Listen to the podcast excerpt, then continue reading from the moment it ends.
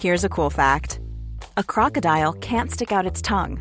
Another cool fact you can get short term health insurance for a month or just under a year in some states. United Healthcare short term insurance plans are designed for people who are between jobs, coming off their parents' plan, or turning a side hustle into a full time gig. Underwritten by Golden Rule Insurance Company, they offer flexible, budget friendly coverage with access to a nationwide network of doctors and hospitals. Get more cool facts about United Healthcare short term plans at uh1.com. Du lyssnar på Kärleksförsäkringen med Alex och Lisa. En podd som handlar om relationer och ekonomisk jämlikhet. Vi kommer att diskutera och debattera tillsammans med spännande gäster om hur familj, karriär, relationer och ekonomi ska samspela. Hur kan man bli mer jämlika som föräldrar? Vad är nyckeln till ett framgångsrikt förhållande? Och är det möjligt som kvinna att have it all? Under resans gång kommer vi tillsammans med våra experter att få tips och kloka råd hur man hanterar ekonomiska frågor i en relation. Med mig sitter Alexandra. Hallå, hallå. Och jag heter Lisa. Nu kör vi!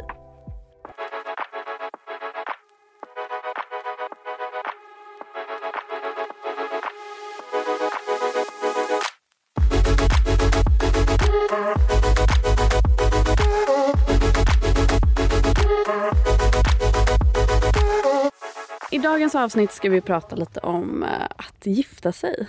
För det har ju du faktiskt precis gjort. Mm, Grattis till det. tack. Hur känns det? Ja men det känns härligt. Väldigt härligt. Man är lite överväldigad över alla känslor. ja, man blir det. Mm. För vad, vad innebär det? Vad är egentligen skillnaden av att man gifter sig? Alltså från ena dagen till den andra. Vad skulle du säga är den absolut primära skillnaden? Ja, men det är säkert jätteindividuellt men eh, em, för mig så, så blir ju verkligen tankesättet hela tiden att nu är det inte längre jag, nu är det vi. Ja, det. Mm. Eh, och det kan ju vara allt från liksom, det som gäller det ekonomiska och hem och hushåll men, men också på ett sätt eh, såklart framtiden. När vi gör någonting då, då är det tillsammans som vi gör det. Men Mm. på något sätt dubbla insatser men eh, kanske känslan av lite mindre risk för att man har liksom en annan person med sig in. Så det finns ju Ja.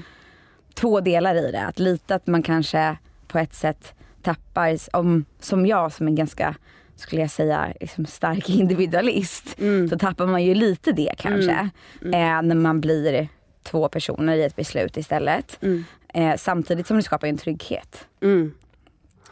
Mm. Men jag kommer ihåg det så mycket när man var ung och så här, gick in i en relation och då var jag så här, men jag, är, jag ska fortfarande vara självständig Mm. och jag ska känna att jag kan liksom lämna den här relationen utan att vara beroende rent så här, Exakt. ekonomiskt och praktiskt. Och det är viktigt med min självständighet. Mm. Men så var det liksom en, en, ehm, en kompis som en dag sa så här, men är det inte lite härligt då? Mm. Att, vara, att känna ett beroende av någon annan på, på Mm. ett positivt sätt. Är det inte lite det man ska komma till ändå? Att så här, men, men du är inte helt komplett själv. Nej. Utan att det är någon annan som går in och förstärker. Jag tycker fortfarande det där är svårt. Jag Ja. får lite klump. Vi känslan av att man är beroende av Ja, en men annan person. beroende kanske är fel, men att man så här, ger sig själv då. Ja. ja. Att man släpper och öppnar och bjuder in till någon annan. Mm. Ehm, och så ser sig själv ihop med någon, man, någon annan och inte bara att man är liksom Mm. individualisten alltid. Nej men exakt, men och det, det bär en ju när saker är jobbiga och, och tunga liksom, på, Mm. ett, eh, på ett annat sätt. Så det finns ju jätt, givetvis, annars hade man ju inte levt kanske i, i monogami om Nej. det inte fanns positiva fördelar med det. Så eh, det finns ju massvis av, av eh, liksom, saker som gör att ens liv blir bättre av att leva som två. Men jag är också liksom, uppfostrad och alltid känt en väldigt stark drivkraft att eh, jag ska klara mig själv. Mm. Eh, och att det är väldigt viktigt att, som du säger, att man ska kunna lämna, om det värsta händer, Mm. så kan jag fortfarande liksom stå Mm. på två ben och jag klarar mig. Jag undrar, jag bara slog mig nu, är det, tror du att det kan vara så att man känner så väldigt starkt också för att man är kvinna? Att, man, att det finns kanske en, en bild, en norm i samhället om att eh, det finns någon slags fälla. Att Mm. man, man gifter sig tryggt Mm. och sen en dag så så lämnar den personen Mm. och då, då är man inte trygg längre och då vet man inte riktigt hur man ska klara sig för att man har förlitat sig så mycket Mm. på den andra personen. Ja, men framförallt när du bildar familj. Liksom. Eh, Och hur tänkte ni där som har gått igenom den fasen som kanske då vi har framför oss? Mm. Tänkte ni någonting när ni gifte er om så här, vad händer nu med vår ekonomi?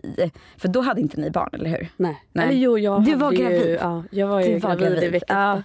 Eh, så Planerade ni för barn? Ehm, ja, vi, vi kom till ett skede där vi kände nu vore det fantastiskt. Alltså Ja. nu är vi redo. Nu är vi så ett med varandra på ett sätt att vi kan liksom bjuda in en till person i, Mm. i den här lilla Fint. konstellationen. Så det kändes väldigt naturligt.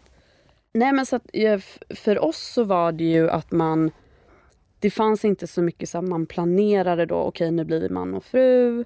Vad innebär det för vår ekonomi? Utan det var ju liksom bara, nu är det en livsomställning Mm. här med barn. Vad innebär Försäkringskassan? Ja. Alltså så. Ja, ni hoppade direkt Ja. in i liksom nästa steg, problemlösning. Vad, vad gör vi här? Exakt. Inte så spekulativt kanske. Nej. Liksom längre in i framtiden. Ni Nej. hade så mycket här och nu. Och för mig har det där också varit himla viktigt att, eh, att aldrig känna att jag har en skuld Mm, till en exakt, annan. ja. Och det lever ju väldigt mycket hos mig. Det lever inte hos min, min man. Mm. Han eh, bryr sig inte ett dyft om det, om det finns en obalans. Nej. Men för mig känns det väldigt Mm. jobbigt om det skulle vara att jag låg på minussidan. Men Och det- tillbaka till så här självständighet, Mm. dina pengar, liksom, alltså så här, din, eh, ditt icke-beroende då av Exakt. någon annan. Exakt, men Ja. jag tror att det, det verkligen kommer därifrån. Plus att jag ganska tidigt fick, fick eh, ändå liksom, förmånen att eh, förstå vad det innebar att tjäna in egna pengar. Jag började jobba när jag var 12 Mm. eh, och har liksom alltid jobbat. Alltid haft ett till två jobb vid, vid sidan av skolan. Mm. Och det har gjort att jag har kunnat liksom samla ihop ganska mycket pengar då i förhållande till den Ja. åldern man hade. Men det var ju verkligen mina pengar. Jag fick aldrig eh, studiebidrag, barnbidrag, ja, studiebidrag får man ju kanske, men barnbidrag Ja. fick jag aldrig. Fick alltid mina kompisar in på kontot Mm. och sådär. Exakt. Men jag fick aldrig det. Eh, och ingen veckopeng, månadspeng etc. Så att det blev liksom, de pengarna jag hade, det var de jag hade arbetat ihop. Så de blev ju värda så himla mycket för mig. Mm. För det var verkligen hårt slit bakom dem. Eh, Men hur hanterar du de pengarna? Var det så här eh, pengar in, pengar ut eller var det direkt så här, hade du det var du spar. spara? Det var spar. För du hade typ en dröm vad du skulle göra eller liksom vad du skulle köpa med de här pengarna? Nej, eller? men jag tror att jag hade ingen dröm om att jag ville ha något specifikt. Utan det var, drömmen var att jag skulle vara självständig. Det var drömmen. Ja, att så här, okej. jag vill inte vara beroende varken av liksom, en annan eh, eh, partner eller mina föräldrar. Mm. Att jag liksom väldigt tidigt kände att så här, jag ska klara mig själv. Ja. Lite så här, bevisa mig genom att Ja. kunna klara mig själv. Och då, var det, då förstod jag tidigt att okay, men då behöver jag kapital. och då, då gick ju liksom diskplocka pengarna in på ett sparkonto. Och det var ju oerhört dumt för de gick in på ett sparkonto utan ränta. Nej. Så jag förlorade ju pengar men det förstod inte jag då. Men Eh, var, var kommer det ifrån? Liksom? Var kommer det, det grittet ifrån? Var dina systrar så också? Eller liksom, hade ni det i familjen? Att här, De spenderade nog mer, Ja. de levde livet lite mer ja, än vad jag gjorde. Eh, nej men jag... det känns ju oerhört ambitiöst när man är liksom, vad sa du, 12? Ja när jag började ja. Jag bara, Och ja. då liksom öppna upp ett sparkonto, pengarna Ja. ska in där. Nej jag tror när jag, när jag var så liten då var det nog cash i en, Mm. ett kuvert som Ja. var betalningen. Men, men sen ganska tidigt, så det var nog kanske när jag var 14 eller någonting, så Mm. öppnade jag sparkonto. Eh, och började liksom öka på det. Jag kommer ihåg när man första gången hade 100 000 på det här kontot och det var så här Va? mil, ja men det var Det verkligen kom upp i så stora summor. Ja för att det var ju, jag hade inte så mycket utgifter. för det, det behövde jag inte betala själv. Ja. Eh, Så mat och allt sånt, det, det stod ju mina föräldrar för. Mm. Eh, så det jag behövde betala själv, det var ju när vi hittade på någonting med Mm. vänner och så. Mm. Eh, men så det gick inte så mycket pengar ut så det blev ändå, eftersom att jag ändå hade liksom flera jobb par- parallellt så blev det ändå relativt snabbt lite högre summor. Eh, och, nej men, och jag tror bara att det blev liksom lite, men lite som när man börjar spara i aktier första gången att det blir lite så här varenda gång man kommer in på kontot och det är mer pengar Mm. så, så blir det som en positiv liksom, reinforcement. Ja. Att man får lite energi av det och lite ja, men extra motivation. Att det blir liksom lite kanske så här, nästan som ett spelberoende. Men man vill se så hur mycket kan jag Ja. komma upp i. Ja. Eh, så det var nog den fascinationen som, som ledde mig. Det var nog all, jag har aldrig blivit liksom matad med information om att det är viktigt att ha ett sparkapital Nej. och så. Och tänk på framtiden. Det är Nej. aldrig någon som har sagt till mig utan min familj var mycket lev här och nu. Eh, det, var, det kom nog från, från mitt eget, liksom, min egen vilja att jag ska en dag kunna göra allt som, som jag vill göra. Men så du, har du liksom alltid haft en buffert på 100 000 som du har Absolut, mer. jobbat ihop själv? Ja, mer än så, absolut. Så länge du kan minnas liksom. Så Mm. länge du har börjat tjäna pengar och fått en lön så har du liksom kunnat få ihop en buffert. Men jag tror ganska snabbt att jag kom upp kanske i 200-300 000, någonting sånt. Det är otroligt. Och sen så, sen där någonstans kände jag att ja, men nu kanske jag ska leva lite. ja. När jag var 15 eller något. Då Ja. började jag spendera lite utav det. Men så fyllde det på så spenderade man lite. Så där låg jag nog ganska länge. Och sen när jag började på universitetet, då, då jobbade jag både på sommaren när man hade lov, men sen också parallellt med studierna. Mm. Ehm, för jag hade hört då att ja, men CSN är det bästa lånet man kan ta. ja, exakt. Det är en klassiker, Det är en den har man. Ja. Alltid. Så Ja. eh, då maxade jag i CSN och så Mm. jobbade jag samtidigt. Och någonstans där började jag också tänka på att okay, de här pengarna kanske ska investeras Mm. för att växa. Mm. Men det tog ändå ett litet tag för mig att förstå att så här, okay, jag kan få de här pengarna att bli större. Och Ja. får jag inte det så betyder det ju faktiskt att jag förlorar pengar. Det var aldrig någon som sa till mig. Nej. Eh, så länge som sagt så hade jag ju de här pengarna bara på ett sparkonto. Och har ju liksom egentligen då kanske förlorat lite. Men, men det är ju en lärarkurva som man måste gå igenom och där måste man ju lite våga och våga göra det själv Mm. upplever jag. Mm. Ja men verkligen. Men jag, alltså, jag tycker det är så um, inspirerande och så otroligt ambitiöst av dig. Att liksom så bygga upp. Så här, du, in, du har inte fått pengar. Du har Nej. sedan du var liten jobbat ihop en buffert. Liksom.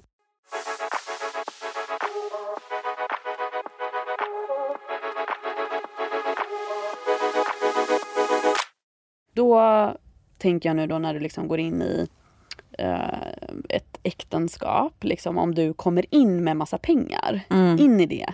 Hur funkar det då? Liksom? Alltså är det fortsatt, liksom börjar du titta på de pengarna som att det är era pengar eller är det fortsatt dina pengar? Men det där är ju en superintressant fråga. Och, eh, ja, men nog väldigt tror jag individuell.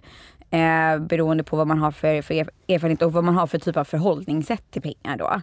Eh, men för mig så kände jag ju väldigt starkt att det här är ju pengar jag har sen jag var liten liksom slitit för och fokuserat för att samla ihop. Så de betyder ju väldigt, väldigt mycket för mig. De betyder mycket mer för mig än de pengarna jag, jag tjänar idag. Även om de skulle vara mer än det jag hade.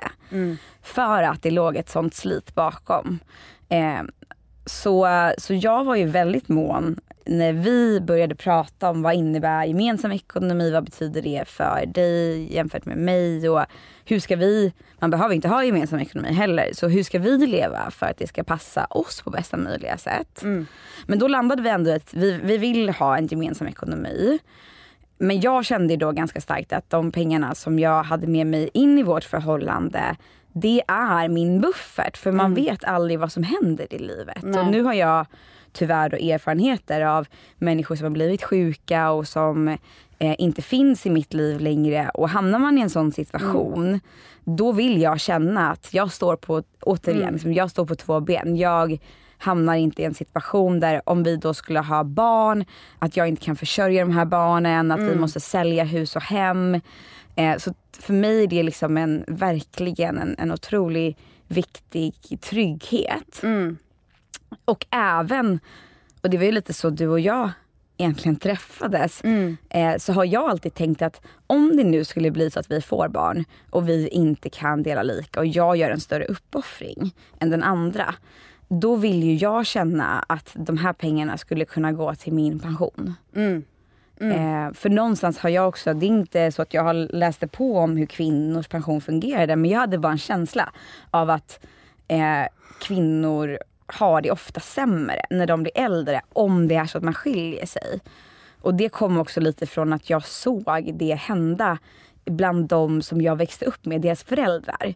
När, när liksom, de flyttade hemifrån och alla barnen var utflugna eh, så var det ganska många som skilde sig. Mm. Och då i nästan alla fall så kom kvinnan mycket sämre ut mm. än mannen. Mm. Och det fick verkligen mig att börja tänka att den här situationen ska inte jag sätta mig i. Nej.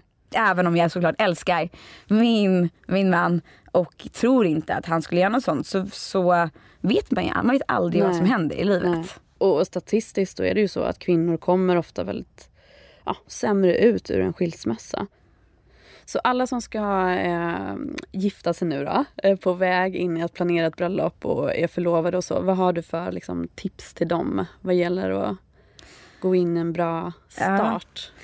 Nej men mitt tips är ändå att våga, när man gifter sig då är det ju ändå ett commitment för livet. Det är ändå det giftermål står för. Absolut. Och då måste man ju våga prata framtid. Så jag tycker nästan att man kan ta det det liksom commitment man gör och säga att men jag vill prata om vår framtid och hur den ska se ut. Både kanske liksom ekonomiskt men även vad man har för värderingar. För jag vet också många som kanske inte pratar om hur de faktiskt vill leva. Nej. Hur mycket pengar vill man spendera på olika saker? Vad tycker den andra parten är viktigt för sig och vad tycker du är viktigt för dig? Och vad blir viktigt för er gemensamt? Och mm. var, var har ni olika åsikter? Hur mm. kan ni lära er att liksom leva med dem gemensamt? Vad är det för spelregler? Mm.